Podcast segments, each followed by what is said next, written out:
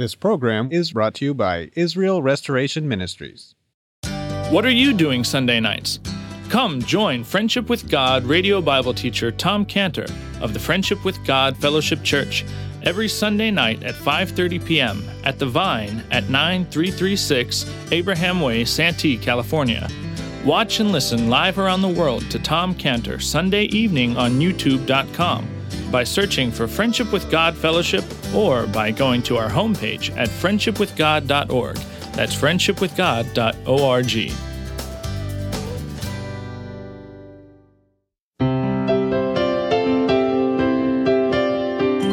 Welcome to Friendship with God with our Bible teacher Tom Cantor. Today's message and previous messages can be listened to or downloaded for free at friendshipwithgod.org. Friendshipwithgod.org. You can also obtain free resources from Tom Cantor and view our online bookstore at friendshipwithgod.org or call us at 800 247 3051. 800 247 3051. Tom Cantor also has a daily devotional verse that comes out each day by email and on Facebook. To receive this small daily devotional verse that Tom Cantor puts out, you can sign up at friendshipwithgod.org, friendshipwithgod.org, or find Tom Cantor on Facebook by searching for Tom Cantor and Friendship with God. Now, here is our Bible teacher, Tom Cantor. Described in Isaiah 53 6. All we like sheep have gone astray. All we like sheep have gone out of the way. We've turned everyone to his own way, which is out of the way. And they feel out of the way because they feel like a sheep that's gone astray. They, instead of turning to God's way, they've turned to their own way and they're out of the way. They, they know that they're out of the way and they're broken because some are broken with a broken heart because they've invested their heart into a relationship and that relationship broke. And when it did, all they knew is that they were out of the way, broken because of a broken heart. They invested in a relationship based on trust, and the trust had been betrayed. And they don't know what's going on, and they feel ignorant about, about why or how their relationship got broken and their, their friendship got broken. But they know that because of their weakness, they don't have a friendship anymore. And, and they look at others who have close friends, and they just feel all the more broken and out of the way because their friendship is broken. And some are broken, some are broken with a broken marriage. They had all their hopes centered on the love of their life, eh, who became the spouse of their life. And they felt so secure as they had emerged from a life of being alone to a life of being together. But somehow they couldn't fix those marital problems. And finally, it all spun out of control. And the hopeful decree that they heard, I now pronounce you man and wife, turned into a despairing decree of, I now pronounce you divorced. And they don't know what's going on. And, and they feel ignorant as to why and how their marriage broke up. But they know it's because of their weakness and they don't have a marriage anymore. And they look at others who are happily married and they're not broken and they just feel all the more broken with a broken future because they feel out of the way because their marriage is broken. And some are broken with a broken body. They invested in the health of their body. Oh, they watched their diet. And every day they watched their weight. They got on the scales and they adjusted what they ate that day to keep their weight stable. And they planned their diet by reading food labels. and they kept their cholesterol and their, uh, and their LDL down. And they watched as what HDL goes up, and they worked out at the gym, and they read books, and they subscribed to magazines like Life Extension, and they were looking at what they eat, what they should not eat, and how to stay healthy. And and after all that, and they've gone to the gym and everything, they've gone to the doctor and they've heard the most terrifying words: "You have cancer," or "You have coronary artery disease." And they don't understand how this could be happening to them. And, and at first they just thought it was a bad dream but that they're going to wake up from, but it's not a bad dream. And they're all lost to understand. And how could this be happening? They don't know what's going on. They feel ignorant why their health is broken because they don't know. They look at others who are healthy and they're, and they're not broken and they feel all the more broken. With a broken future, they feel out of the way because their body is broken. And some are broken with a broken mind. They've always had an active mind. They read a lot, they listened, they analyzed, they took pleasure in just thinking, and they could remember what others forgot. Their mind was sharp, their mind was clear. But now they're frustrated at not being able to remember the simplest things. And they, they no longer can think like they used to. And they don't know what's going on and they feel ignorant as to why and how their mind got broken. They know they're getting older, they're with age. That's what happens. Minds deteriorate with the bodies, but they can't accept it's happening to them. And they don't know how they lost that healthy mind. They don't know, but, but they look at others with a sharp, with a, with a strong mind, and they're not broken, and they feel all the more broken because their mind is broken. And, and some are broken because broken finances. They worked hard. They carefully saved for the future. They watched what they spent money on. They paid all their the insurances that they had to pay for, and they thought they had to be protected. They invested their money in stocks that were supposed to stay safe, but somehow something happened to their portfolio. Or there was an unexpected disaster, some illness they had to pay for, some out of pocket expense. Water in the house that shouldn't have been in the house, a broken pipe. Water not in the house that should have been in the house, a broken well. And for any number of reasons, they find themselves with no money. Their savings have dried up. They have a mountain of bills. They don't know what's going on. They feel ignorant as to why and how they lost all their money. They think back in the past and if I only would have, and if I would have, and not, and this. Uh, and they look at others who are financially strong and makes them feel all the more that they're broken with broken finances. They feel out of the way. And some are, some are broken with a broken conscience because they've tried to live by the golden rule. They tried to live good. They tried to be kind and good to others, but temptation, it was just a little too strong. And they knew it was wrong to, to steal and, and they knew it was wrong to steal that watch from that shop or steal that time from that boss or push that girl, push that girl that night to impurity or, or to look at that pornography or, or to vent their anger with sharp words and or, or, or just try some of those drugs but the thought was too enticing. The thought was too entertaining. Somehow they thought, just an act, but somehow the enticing act has become now an addiction. And now they don't know what's going on. They feel ignorant as to why this could happen. They, uh, how am I trapped? They say, well, I'm trapped. I'm trying, I'm trapped trying to hide what I've done and who I am and what I'm doing. But I know I'm broken with a conscience that's weighed down with guilt and shame. And they look at others who got their seem to have their lives together, they're not weighed down with guilt and shame. They're not broken, and it just makes them feel all the more broken and feel out of the way because they're trapped in a routine of sin. And so when Boaz looks at Ruth and her situation, Boaz sees a person that's broken in her aloneness and her isolation and her fear. And as Boaz looks at Ruth, he sees a Moabite in a strange country among a strange people. And Boaz sees in Ruth a person who was out of the way compared to the rest of the Jewish people. And he was able to have compassion on her. And when the Lord Jesus Christ looked at us, when he saw us like Ruth, he saw us in our weakness. He saw us in our brokenness. He saw us in our aloneness, in our isolation, our fear. He's able to have compassion. Why was the Lord Jesus Christ able to have compassion on us? Because of the rest of the verse in Hebrews 5 2 who can have compassion on the ignorant and on them that are out of the way, for that he himself also is compassed with infirmity. See, the Lord Jesus Christ could have compassion on us because he himself also is compassed with infirmity. Just like we are compassed with infirmity, he encompassed himself with infirmity. What an amazing thought. What an amazing thought that God Almighty would empty himself of all of his power to be weak like us. Those words are so dramatic when it says, He himself also. He himself emphasizes to us the surprise of it all to see God himself becoming a man like us in weakness. And the word also emphasizes his goal, his purpose in becoming a man. He has God wanted to step all the steps down the staircase till he was like us. The Lord Jesus Christ could not feel like he was there until he was there. And I can't really feel what you're going through unless I've been there also. To what level did he step down? The last part of the verse, compassed with infirmity. That's a description of you and me. You and me, you and I, we are compassed with infirmity. The Greek word compassed, parakime, it means to, to be surrounded with, completely surrounded with. We are completely surrounded with weakness. All around us is weakness. He encompassed himself with weakness. He was, he was like us, weak and faint with hunger. He was weak and faint with fatigue. He was weak and faint with thirst, only without sin. He felt the pull of temptation, only unlike us, he always resisted it. He always resisted those temptations and never sinned, but it wore him out.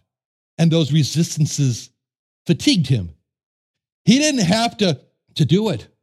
He didn't have to surround himself in our weaknesses, but he chose to. Why? So that he could have compassion on us. There was a day in his life when he was near the Sea of Galilee, and there were, there were great multitudes of people, and they came to him, and we read all about it in Matthew 15, verses 30 through 31, where it says that great multitudes came unto him, having with them those who were lame, blind, dumb, maimed, and many others, and cast them down at Jesus' feet, and he healed them. Insomuch that the multitude wondered when they saw the dumb to speak, the maimed to be made whole, the lame to walk, and the blind to see, and they glorified the God of Israel. That was quite a day. That was quite a day when people heard Jesus is there. He's healing. He's healing the sick. And all of a sudden, crowds are beginning to form and they're running to their friends and their family and they're saying, Jesus is healing, come on. And we can see them going to the sick and their disabled friends and their family and saying, Hurry up, this is your chance to be healed. And we can see them going to the blind, Take my hand, I'll lead you to him. And we can see them going to the dumb, Come with me, I'll take you to him. And we can see him going to the maimed, Hold on, I'll carry you to him.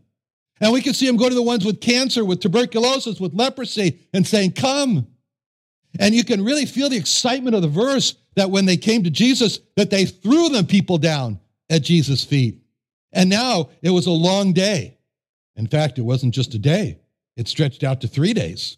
And there's no food service carts going around. And everyone's starting to get just a little hungry. And because in all the excitement before coming to Jesus, no one said, let's pack some food. No one said, well, it might be a long time out there. We need to pack something to eat and to drink. And the Lord Jesus Christ, he knew that. And he looked on the multitudes with their hunger, and he looked at them with their eyes, with his eyes of compassion, and he felt their hunger. And when it says in Matthew 15 32, Jesus called his disciples unto him and said, I have compassion on the multitude because they continue with me now three days and have nothing to eat. I will not send them away fasting lest they faint in the way. See, he said he had compassion on their hunger. He had compassion on their feeling of faintness because he had been hungry and faint like them. He had been that way before. He was sent by God the Father into the world to be like Boaz and have eyes of compassion. So, as soon as he began his ministry, his public ministry, John baptizes him in Matthew chapter 3. And what happens? God immediately sends him into a preparation course. And the preparation course, you take away the chapter division between chapter 3 and chapter 4, and you see it clearly as you read these words. Jesus, when he was baptized, went up, uh, Matthew 3 16 till chapter 4, verse 2. And Jesus, when he was baptized, went up straightway out of the water. And lo, the heavens were opened unto him, and he saw the Spirit of God descending like a dove and lighting upon him. And lo, a voice from heaven saying, This is my beloved Son, in whom I am well pleased. Then was Jesus led up of the Spirit into the wilderness to be tempted of the devil. And when he had fasted 40 days and 40 nights, he was afterward hungry. See the word then at the start of verse 1 of chapter 4. It means that as soon as he starts his public ministry, emerging from the waters of baptism, the Spirit of God takes him by the hand and says, Come on, we're going here. We're going to go here. This is your preparation course. You're not going to eat for 40 days and 40 nights. You're going to be hungry. Why? So he could gain the eyes of compassion from having been where we are when we're hungry. Because by that experience in the wilderness, he would be prepared to have the compassion that is spoken of in Matthew 15 32. And Jesus called his disciples unto him and said, I have compassion on the multitude because they continue with me now three days and they have nothing to eat, and I will not send them away fasting, lest they faint in the way. See, when he looked on the multitude, he not only saw their hunger and that they were on the edge of fainting, he felt that hunger. He felt what it like to be on the edge of fainting because he had been hungry like that in the wilderness before And that's what gave him what Boaz had eyes of compassion. And he had been so hungry in the past, he knew what it was like to almost faint. How was God able to know firsthand what it's like to faint in the way? Because he surrounded himself with weakness of getting faint from lack of food. So he could one day look on the multitude of the Sea of Galilee and, and it had meaning for three days and say, I have compassion. I know just how you feel. I feel with them right now because I have felt that same hunger and that same faintness that they're feeling right now. And he didn't just surround himself in our weaknesses just to feel our hunger and our faintness of no food, but he went, he went on then to feed those 4,000 men with just seven loaves of bread and a few pieces of fish. And so he surrounds himself with our weakness so that he can also not just know how we feel, but by so that he could also defeat our greatest enemy and accomplish our greatest deliverance. And this is in Hebrews 2 14 through 18. For as much then as the children are partakers of flesh and blood, he also himself likewise took part of the same, that through death he might destroy him that had the power of death, that is the devil, and deliver them who through fear of death are all their lifetime subject to bondage. For verily, he took not on him the nature of angels, but he took on him the seed of Abraham. Wherefore, in all things it behooved him to be made like unto his brethren, that he might be a merciful and faithful high priest in things pertaining to God, to make reconciliation for the sins of the people, for that he himself has suffered being tempted. He's able to succor them also that are tempted. Our greatest enemy, the devil. We're no match for the devil. We are no match at all for the devil. We can't defeat him. Our greatest bondage, death, and not having our sins reconciled. In order for us as men to have our greatest enemy destroyed, death, we needed a man to destroy the devil.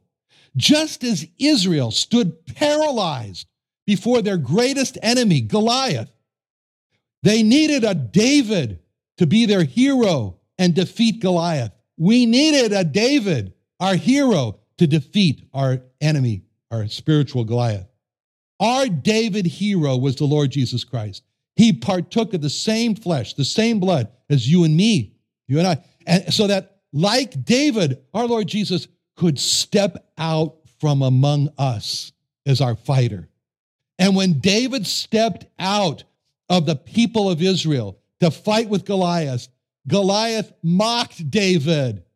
And he said to him in 1 Samuel 17, 42 through 44, when the Philistine looked about and saw David, he disdained him. He's but a youth and ruddy, fair countenance. And the Philistine said unto David, Am I a dog that thou comest to me with staves? And the Philistine cursed David by his gods. And the Philistine said to David, Come to me, I'll give thy flesh unto the fowls of the air and to the beasts of the field. And just as Goliath mocked David for his young appearance and weakness of a youth, so the enemies of the Lord Jesus Christ, they mocked him for his young age when they said to him in John 8 57, Then said the Jews unto him, Thou art not yet 50 years old. Hast thou seen Abraham? They mocked him for his birth by the Holy Spirit when they said in John 8 41, We be not born of fornication, illegitimate. We have one Father, even God. They mocked him for his family and his poverty in Mark 6 3. Is not this the carpenter, the son of David, the brother of James and Joseph and Judah and Simon? Are not his sisters here with us? And they were offended at him. They mocked him for his hometown. John 146. Can there any good thing come out of Nazareth? He, they mocked him for the region he lived in. John 7 52. Search and look, for out of Galilee ariseth no prophet. But even though he was mocked, when he partook of flesh and blood and became like you and I, the Lord Jesus Christ stepped out from among us, our hero David, and destroyed our Goliath, the devil. And so it says, For as much then as the children are partakers of flesh and blood, Hebrews 2 14 through 15. He also likewise himself likewise took part of the same, that through death he might destroy him that had the power of death, that's the devil, and deliver them who through fear of death were all their lifetime subject to bondage. See, the Lord Jesus Christ having been made a man just like you, just like me, so that he could step out from among us and destroy our greatest enemy. And then he uses his humanity to turn and offer his own blood to solve our greatest problem, being reconciled to God. It goes on. He verily he took on him the nature of angels. He took on the seed of Abraham. Wherefore, in all things it behooved him to be made like unto his brethren. So he could be a merciful and faithful high priest in things pertaining to God to make reconciliation for the sins of the people. So it was because of his humanity that he became a faithful and high priest because he suffered for us. And we all stand and we look at the Lord Jesus Christ in his humanity and we say, Hallelujah, what a high priest. We look at him and we say, Hallelujah, what a high priest who became just like you, just like me, so that he could go through what we go through, able to have compassion, step out from among us, and be our David and destroy our Goliath. And come as a man, as a man, in his with his own spotless blood in his hands, and present his blood to God the Father as full payment for their sins to reconcile us to God. He went through this. He did this for us. He went through three steps.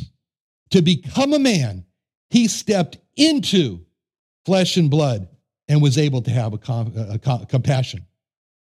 As a man, he stepped out from among us to defeat the devil. And as a man, he stepped up to God to reconcile us to God by offering his own blood. He stepped into our flesh, he stepped out from among us to defeat our enemy, and he stepped up from us to reconcile us to God. Hallelujah, what a Savior. And when we see him as a man who suffered everything for you and for me that we suffer, when we see him as that kind of a high priest who went through every suffering that you and I have gone through, we have one response in Hebrews 4 15 through 16. For we have not a high priest, which cannot be touched with the feeling of our infirmities, but was in all points tempted like as we are, yet without sin. Let us therefore come boldly unto the throne of grace that we may obtain, may obtain what Ruth was looking for mercy and find grace to help in time of need. That's our response. Our response is bold coming to obtain what Ruth said she was out for that morning mercy, grace, we so desperately need. She's so desperately needed. We come boldly to obtain the grace because we so desperately need that grace in the nick of time. That's what it means literally in, to help in time of need. In the nick of time. In this chapter, we've seen Boaz as a priest unto God. We talked about that. When he went to his people, he said, The Lord bless you. They said, The Lord be with you. He said, The Lord bless you. That's a priest unto God. Today, we've seen the most important quality of a priest unto God is the ability to have compassion. And we've seen that what it takes for a priest unto God to get this ability to have compassion compassed, surrounded, who can have compassion on the ignorant and on them that are out of the way, for that he himself also is compassed with infirmity.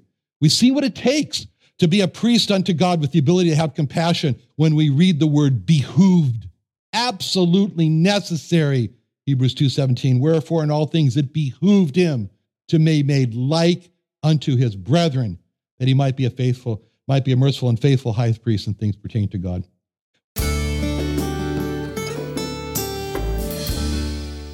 Another wonderful day studying the Bible with our Bible teacher Tom Cantor here on Friendship with God. Don't forget that today's message and previous messages can be listened to and downloaded for free at friendshipwithgod.org.